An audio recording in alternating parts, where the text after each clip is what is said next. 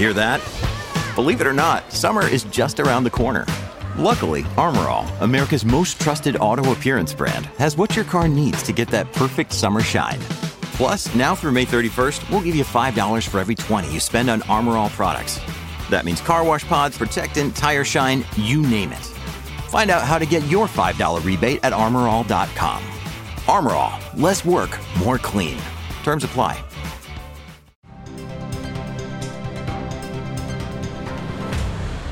Welcome back to this week's Ask Amy. We are here with attorney Dana Karni. You focus on consumer law and for a long time focused a lot on auto fraud. And a lot of your clients and people who were coming to you had issues with car dealerships or car dealers. Um, so I wanted you to just talk to us about some of the most common scams and problems that people encounter when buying cars that, that you would have to sort of help with.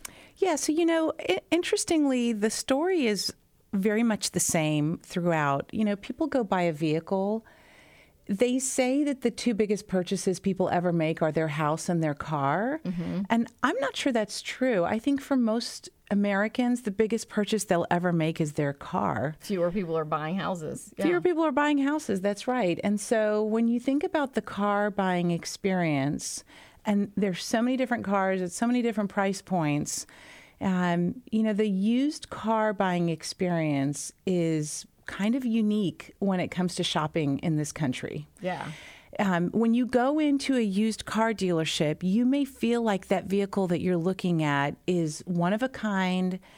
It's winking at you, and it is the vehicle that you want to have today. Mm-hmm. And if your emotions are not already tied up in that vehicle, well, the used car salesperson is there to make sure that they that, are. That right? they are correct. And we see that. We see that that is part of the business model. Um, and as a result, I think when people get very emotionally attached to that car buying experience, they forget to ask a lot of really important questions. Right. It's almost like we leave our brain behind. Uh huh it's like we've gone into some emotional connection and we've forgot that we have all these really important questions to ask. Well, I can tell you this. I mean, whenever you go buy a, a used or a new car for that matter, I mean, salespeople are generally nice and friendly. And then all those questions that we're supposed to ask all of a sudden start to seem like oh like i don't trust you and that i'm i'm not being friendly by asking all them. So it can be a little intimidating. Right. So the questions of like would you rather have this i have several of the, this vehicle this year make model. Would you rather it in white or red or blue is not the right question that you want your used car salesperson asking you. Okay. you want to know how many miles are on the different vehicles? Mm-hmm. Do you want a vehicle that's got 20,000 miles and it's still under the manufacturer's warranty? Or do you want a vehicle that has 100,000 miles? Uh-huh. Or do you want a vehicle that's somewhere in between and maybe the price points are different? How about this question? Dealer, has this vehicle been in an accident? And what kind of an accident has it been in? How about this question? Hey, dealer, where did you get this vehicle? Did you get it as a trade from somebody else, or did you get it at an auction? What sort of condition did you get it in? So, wait, if I'm asking my car salesman this, I would bet that almost all of them would say, well, we get a lot of our vehicles at auction, but that they don't know the very specific details about. I mean, so can I, is that the dealer's responsibility to know all that? So the dealer is not responsible for necessarily knowing the answers to all of those questions, mm-hmm. but if you ask and if they do in fact know the answer, they are required to tell you the truth. And that's where I feel like a lot of consumers come back um, to a dealership and say, hey, you scammed me. Uh-huh. You could have known this. You should have known this. Or in fact, you did know this and you didn't disclose it to me and you should have disclosed it, or I asked you and you failed to disclose it. And now I'm stuck with a car note, or I'm out all of these thousands of dollars in cash that I've paid you. I want my trade in back, or I want my money back, or I want out of this finance agreement. And the dealer says, there is no right in Texas to return a vehicle. And guess what? The dealer may be right to some degree. There is no right in Texas. We should mm-hmm. talk about this. There is no right in Texas to return a vehicle within three days. I think that that's a big misconception in Yeah, Texas. because you think, oh, it's a big purchase. I could go home, and if something happens within the first 48 or you know first three days, then I could change my mind and take it back. Not true. That's not true. However, fraud is also illegal in Texas. And so if a car dealer is actually lying about the condition of the vehicle, uh-huh. whether that's just deception and misrepresentation or if it rises to the level of fraud, the consumer may have some right to have that transaction unwound or Right. basically rescinded And that's going to take legal action. that's probably going to take some legal action. You know, if we're going to talk about entities that a consumer should complain to, I would most certainly recommend that a consumer complain to the Texas Department of Motor Vehicles. If it is a financed agreement that's with a buy here, pay here lot, I recommend that the consumer complain to the Office of the Consumer. Credit uh, Commissioner. Credit Commissioner, thank you very much. I'm thinking OCCC. I needed Uh-huh. to put those three C's together. Um, the Attorney General's office, Uh-huh. um, and then also the Department, the on the federal level, the Department of Transportation. Okay. Um, because there are some dealerships that are just local to Texas. There are some that are nationwide. Okay. Um, and and you and I had spoken about some of the nationwide dealers that kind of have a reputation, whether it's odometer fraud or or some other title issues where dealerships are not able to collect title quickly enough to actually provide it to uh-huh. consumers throughout the country. These are the sorts of things that whether it's a federal or a state agency, they want to know what is going on feet on the ground. And so there is room to complain before a consumer goes in, hires a lawyer, and decides to file a lawsuit. And I will say, I don't know if you would agree, as a consumer, you may not know if some car dealership is already feeling the heat from a regulating agency. Maybe they have a bunch of pending cases and then they get yours. And so all of a sudden, you know, they see that you've complained to this agency and they're in a hurry to fix it because they, they just want the pressure off of them. I think that there's a lot of truth to that, and you know, I think what um, what bothers me is that sometimes there will be dealerships that come back to a consumer and say, you know what. Um, our bad. We didn't realize this vehicle had been in an accident before we sold it to you, or that the odometer had been rolled back. Suddenly, they're eating their words and they just want to unwind the deal. And maybe for some consumers, that's a good resolution. I think in some instances, those consumers are still better served talking to an attorney before Yeah. they just unwind the deal because they may be leaving some money on the table. Talk about that. Is it because you can get back more in damages than just what the money that you paid for the vehicle? You might you might be entitled to more than just uh, that amount. Now, you know, as lawyers, we do have a figure of speech that pigs get fat and hogs get slaughtered. so sometimes you're better off just you know resolving the issue then and there. But I think it does depend on what sort of resolution a car dealer is offering. Um, I would just tell a consumer don't undercut your case. You know, if you feel like you're not getting fair value for the trade in that's now gone, that's now supposedly been sold to someone else, and you're not going to keep the vehicle that you thought you were purchasing because whatever the reason is, fill in the blank, uh-huh. make sure you're not walking away at a loss just because the dealer is claiming that they're willing to unwind the deal. Okay. Um, so, real quickly, because I think a lot of people who are listening to this have, have come across it because they're having some sort of dealership or d- problem with the dealership. And so, you know, they're hearing you say that, oh, you, you may be able to get your attorney's fees back. I mean, is it common that if I call an attorney to consult about a problem like this, that I'm going to have to pay a retainer before they even listen to my story? I think some private attorneys may. I, I certainly can't speak for all private attorneys, and I uh-huh. really think it's just going to depend on several things. It's going to depend on the attorney.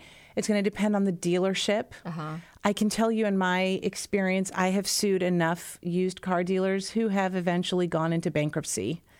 And so there is some risk for the attorney who's really wanting to help a consumer, uh-huh. Only to come to find out that the consumer's not getting any money, the attorney's going to be holding a bag of attorney's fees. Um, and again, it's going to depend on the contract because a lot of contracts that consumers sign these days have arbitration clauses. Yeah. And that's, you know, we could take a no, whole nother Ask Amy segment just to talk about arbitration clauses and just how unfair that is for consumers. And I do want to talk about that because almost all any contract you sign has that buried in there. And is there anything we can do about that? When we come back, we're going to talk about it. Also, I think there's a joke in here somewhere about an attorney and a reporter talking about car dealers. you know, people, the car dealers are like, well, look at you. Um, no, I'm kidding. As they should. I kid, I kid. Um, so we'll be right back. We're going to talk about arbitration and then wrap this up. And we want to give you guys some other resources, places to go. You can always find all that information too in our show notes. We'll be right back. Welcome to this episode of Ask Amy. Today we are talking about all things related to buying cars and auto fraud. I mean, it's one of the top complaints we get when people call us and say, Hey, I purchased a car three days ago and already it's not working. Can I take it back? I usually go to Dana Karni to answer all of those questions. So, Dana Karni is now with Lone Star Legal Aid, but you've been doing consumer law for almost 20 years. Thanks for having me, Amy. It's yeah, so nice to you see so you in person. In. I know, I know you too. And so I'll come to you and ask all these questions. One of the first things you usually say is, "What does their contract say?" Right. So typically, when people buy a vehicle, unless they're buying it from a friend or a neighbor or family, there is a contract. When people go to a dealership, there's typically a contract. And I think that there is some expectation these days that people don't read the contract. Yeah. And so when they go see a lawyer and they say, I feel like I've been scammed or I don't know what my rights are, most lawyers will say, I need to see the contract that you signed or the contract that you've been presented with in order to determine what their rights are. Right. And I find a lot of people are like, oh, wait a minute. What did I receive? Where did I receive? Where did I put all that stuff? Okay, so talk right into this mic so that we can make sure that we hear you. I know I'm like, look at me and then talking to the mic. Sure. But I mean, just give me a little background. So, you, I mean, are you still covering these types of cases? Has law changed much in these types of consumer sort of auto related? Yeah, so one of the things about consumer law in Texas is that in order for a plaintiff, the person who wants to bring the lawsuit, to be able to bring a lawsuit, they have to have damages. And when you're talking about car fraud, typically the person who's been harmed has damages, right? Mm-hmm. They've gone to the dealership, they've paid out some money. Maybe you've turned in a trade in. And so now you're out your old car while you thought you were going to be picking up a new car or a newer car than the one you had. And yeah, you have damages. And so, yes, in the grand scheme of things in Texas, where there has been a lot of tort reform or other reasons that people can't bring lawsuits, um, where it comes to car fraud, yes, those cases are alive and well. And there are different sorts of car fraud. One of them that we might have time to talk about today later is odometer fraud, uh-huh. a personal favorite of mine. Um, but there are other sorts of cases like yo yo scams where people keep getting called back in to sign newer contracts and get different finance charges or right. more money being squeezed out of them. As long as the consumer feels as though they have been harmed and they have money damages there's a really good chance that they have a case depending on what's in the contract, depending on what happened during the sale, the so, pitch. So then what I'm hearing from that is it might sound like common sense to a lot of consumers, but that is you don't walk away from buying a vehicle, something that expensive, without the contract and the paperwork and everything in writing with what you have essentially agreed to and signed usually. Sure. Um, you know the other the other side of that is not just the contract. Um, I think a lot of people are interested in learning about the lemon law or what is perceived to be the lemon law. Um, there are manufacturer sort of claims and claims that have to do with the actual drivability or the safety of a vehicle. And um, I can tell you that as a consumer rights lawyer, I'm well aware of the fact that the Texas Department of Motor Vehicles does have a lemon law um, procedure that's in place. Mm-hmm. Most of the car fraud and consumer cases that I have been involved with have to do with used vehicles. Uh-huh. And used vehicles typically do not come with any lemon law protections. Lemon law protections are usually reserved for new vehicles, meaning uh-huh. you're the first titled owner of that car. So, yes, we do see some consumer complaints, we do see contract claims, and sometimes we see manufacturing sorts of claims. Right. And so, um, and we hear from both. I mean, people who buy used cars and new cars. And they, so usually if you buy a new car, you think, hey, I paid this extra price for it to know that I've got this warranty, to know that I'm not going to have to bring it back to the shop every month.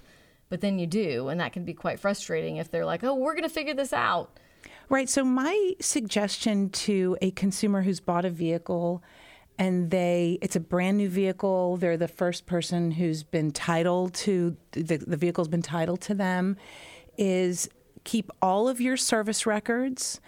Um, do not expect please do not expect that if you put aftermarket parts on your vehicle that you are not voiding the warranty. You let, are voiding the warranty. Let me put that differently. Yeah.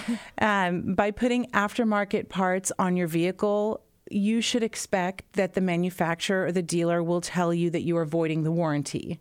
If you're putting a souped up sort of muffler or transmission part or mm-hmm. something on your engine, on the converter, on, on any part of the vehicle, you should expect that you are voiding the warranty. But if you're not doing that and you're simply buying a vehicle, you want to shuttle your kids to school, you want to get uh-huh. yourself to work, and the vehicle keeps giving you problems, and most especially if they are safety related problems. In other words, it's not the radio or the air conditioner, but it's more like the brakes uh-huh. or the starter or the engine simply fails on the side of the high, you're on the side of the highway or in the middle of the highway. Yeah. Keep track of all of your service records and consult with an attorney because I'm aware that some lawyers would prefer to bring those cases as a breach of warranty claim uh-huh. as opposed to a lemon law procedure ah. with the Texas Department of Motor Vehicles. And now, I don't want to get into the weeds on all of that. Yeah. Um, we would need a whole law school class for that. Right. But there are differences between bringing a lawsuit in court or an arbitration claim before an arbitration forum as opposed to bringing that lemon law proceeding before the Department of Motor Vehicles. In either case, you need your records. So okay. keep track of all of your service records. Yeah, and I you know, I think a lot of people too who call when you say, well, you know, it, it might be a lawsuit and people are like, "Oh, I mean, I didn't want to have to do that." And so we hope to share some, I know with every industry, you might have regulating agencies that are useful and helpful and effective, and then others are not so much. So, I mean, we'd like to be able by the end of this to give you some sort of resources, places that you should file complaints, whether or not they end up helping you resolve it as a matter of record keeping. Right? right, right. So the Texas Department of Motor Vehicles does have some very helpful information to consumers. I do encourage consumers to visit their website for information. But I would also always urge consumers to reach out to an attorney before they take any legal action. Yeah, it, it, like filing in small claims court. Even that, even though small claims court was supposed to have been set up so that we could do that ourselves, right, Dana? Right, that is correct.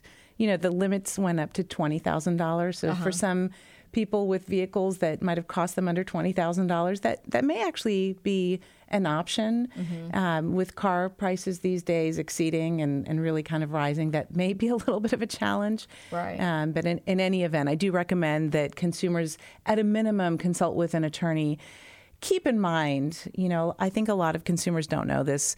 Um, a lot of consumer rights laws do allow the consumer to collect among other damages, their attorney's fees. Uh-huh.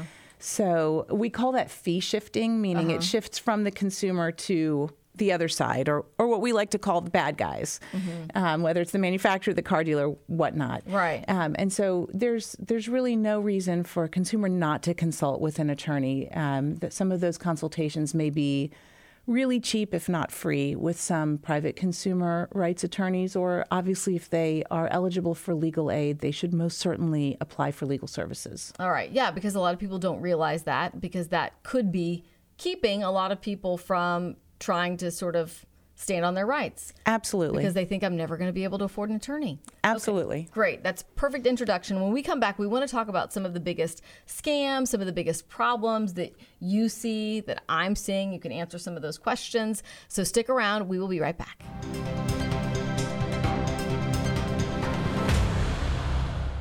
Welcome back. We hope you're still with us. We're here with Dana Karni, and you're shedding a lot of light on a lot of issues when it comes to buying a car. And what we left out on is one that I hope you're not tuning away for because she mentioned arbitration. It's a big word. Probably every contract you've ever signed, from you know your internet service to anything, has this arbitration clause in it. Basically, What does it mean? Basically, it means two things. It means one, you are waiving your right to go to court. You cannot sue your dealer or, like you said, internet service or cell phone provider in court unless it's in small claims court. Um, also, probably no class actions. Um, you should try when you go buy a used car, especially with the smaller lots, to ask them to just cancel out the arbitration clause. Mm-hmm. I think maybe some of the smaller dealers will agree to go forward with a sale without an arbitration clause. The larger dealerships, I don't think that they will sell a vehicle without an arbitration clause. Keep in mind, unfair is it, you know, I, th- I think it's super unfair. People don't realize this that the entity that wrote up the contract, meaning the car dealership that wrote up the contract, is the one that chooses the arbitration forum.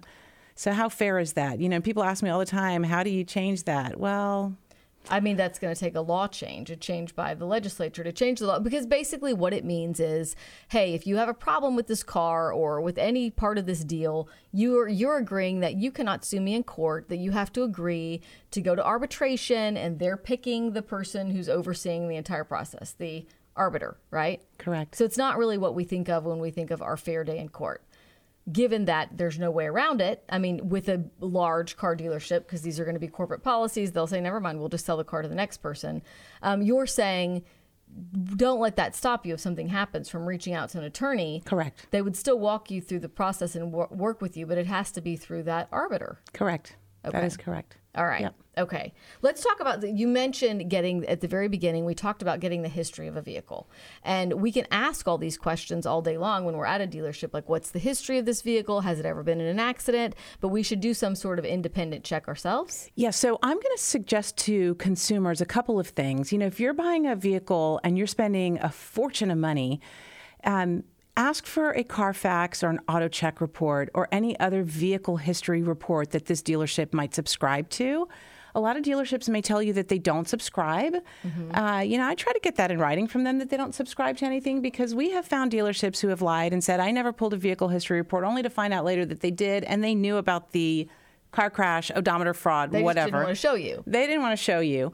Um, but I would also tell the consumer, you know, if you're buying a fifteen, twenty, eighty thousand dollar vehicle, go ahead and shell out the forty five dollars or whatever yeah. it costs to get your own vehicle history report. And better yet, if you're really serious about buying a vehicle, ask your mechanic if they're willing to come car shopping with you for the day. Ask mm-hmm. them what it would cost if you, you know, could kind of borrow them to come have a look at a vehicle before you buy it don't cave into the pressure tactics of a used car salesman who says if you walk off the lot, somebody else over here is going to pick up this vehicle because right. that is very likely to happen. I'll add another wrinkle to that, and that is even if you check the Carfax report, um, we've done investigative stories where we've found that there was an accident on the vehicle that wasn't reported, and so Carfax didn't know about it, so it wasn't on there. But when the new buyer goes to insure their vehicle, somehow the insurance company knew about it and all of a sudden they're like oh well you know. I have a very easy solution to that. Yeah? and yeah i encourage everyone to do this. Before you buy a vehicle call your insurance company on the spot and tell them i'm about to purchase this vehicle. Here's the vin number. Oh. what is it going to cost me to insure this vehicle at this rate or at that rate and they will let you know right there on the spot if they will not insure the vehicle. Why not find out before you buy the vehicle whether it's insurable or not? That's great because they're going to want the VIN so that they can absolutely. Okay, that's fantastic. I mean, because the reason that we've been told by Carfax and some of these um, companies that that have these title histories and car histories is because they say not everything is reported to them perhaps by body shops, perhaps by insurance companies that may have deemed a car totaled, but it didn't mean that it had to be salvaged. And the red flag, I think, to look out for are the used car dealers who tell you, don't worry about your insurance company insuring this. We'll insure it in house. And you can say that that may be great, and maybe you can give me a better rate uh-huh. insuring it in house, but I want to call my insurance company just for a moment just to get a competitive bid on right. insuring it. uh, just to find out. Right. No, I think that's a very good idea. Let's talk a little bit about yo-yo financing because we, Oh, my favorite. yeah, we hear about this and I think people are confused because you go and you spend a significant time at a dealership Sure. going back and forth and here's the price and then and now here's the final price out the door. You sign all this paperwork, you drive away and think you're the owner of a new car. Yes, only to come to find out that a day or two later, you've got to come back and sign brand new paperwork. So here's the deal. How is that It is legal? a deal when you've depending on what you sign. Now Uh-huh. there there may be some paperwork that you sign that would make the deal contingent. Okay. There are documents that may make the deal contingent. On if we can find that financing rate Correct. for you. Correct. However, in most instances that I've seen in my practice at least, once you sign that contract, Mm-hmm. that retail installment sales contract, it's a long sheet of paper. Yeah. These days actually it's electronic in most car dealerships. It's a deal. Yeah. And the deal is done. And so if the dealership comes back and says, you can get financing here, we had to take your deal elsewhere, and now this new or different finance company wants different terms or a bigger down payment or a higher interest rate, you can tell them, here are the keys, cars out front, give me back my trade in and my down payment you can hold them to their own terms. I think what most consumers cave into are the pressure tactics. Right. And their own emotions to say, but I, already love the car and that new car smell, and all my neighbors have seen it, and my friends have, I've taken them for a spin around the block. And it's just a percentage point more. If I just sign this new thing, I could just go and be done with it. And I think I think really what ends up being worse are the kind of the way that some used car dealers or or car dealers in general, even new car dealers, will spin it to uh-huh. say, "I'm actually reducing your monthly payment." Ah. Without realizing that they've just added another year onto the term of the note. In That's other words, dirty. it's very dirty. So instead of it being a four year note, it's now a five year note.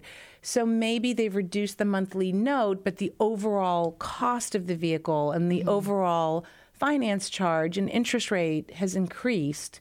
And to a lot of consumers, the only thing they're thinking about is the amount that they're paying out of pocket Right. every single month, Exactly. not understanding the overall detriment. Exactly. And I don't know about you, but I found the Office of the Consumer Credit Commissioner to be pretty helpful when a when a consumer has that retail installment contract and you can call that agency. We'll put the contact information for you in our show notes and say, "Hey, I signed this. Here's my copy of it." Now they're calling me back and saying this. I found that they reach out to those dealerships pretty quickly. Yes, I think that the the Texas Department of Motor Vehicles is is responsive. Um, so actually, all of the entities I think don't they don't get enough. Um, I think kind of complaint out of consumers, but when they do, I do think that they're responsive. I encourage people to complain to the Better Business Bureau because they also keep track of complaints. And and like I've always said, I've been saying this for years. Reach out to an attorney. At a minimum, find out if you can get a free consultation. Uh, and certainly, if you are eligible for legal services, please reach out to your local legal aid. Uh, in Houston, that would be Lone Star Legal Aid. All right, we will put the contact information for Lone Star Legal Aid in our show notes as well. Thank you so much for coming in today. Amy, thanks so much for having me. Yeah, happy car shopping. If yes. You have to go. Yes.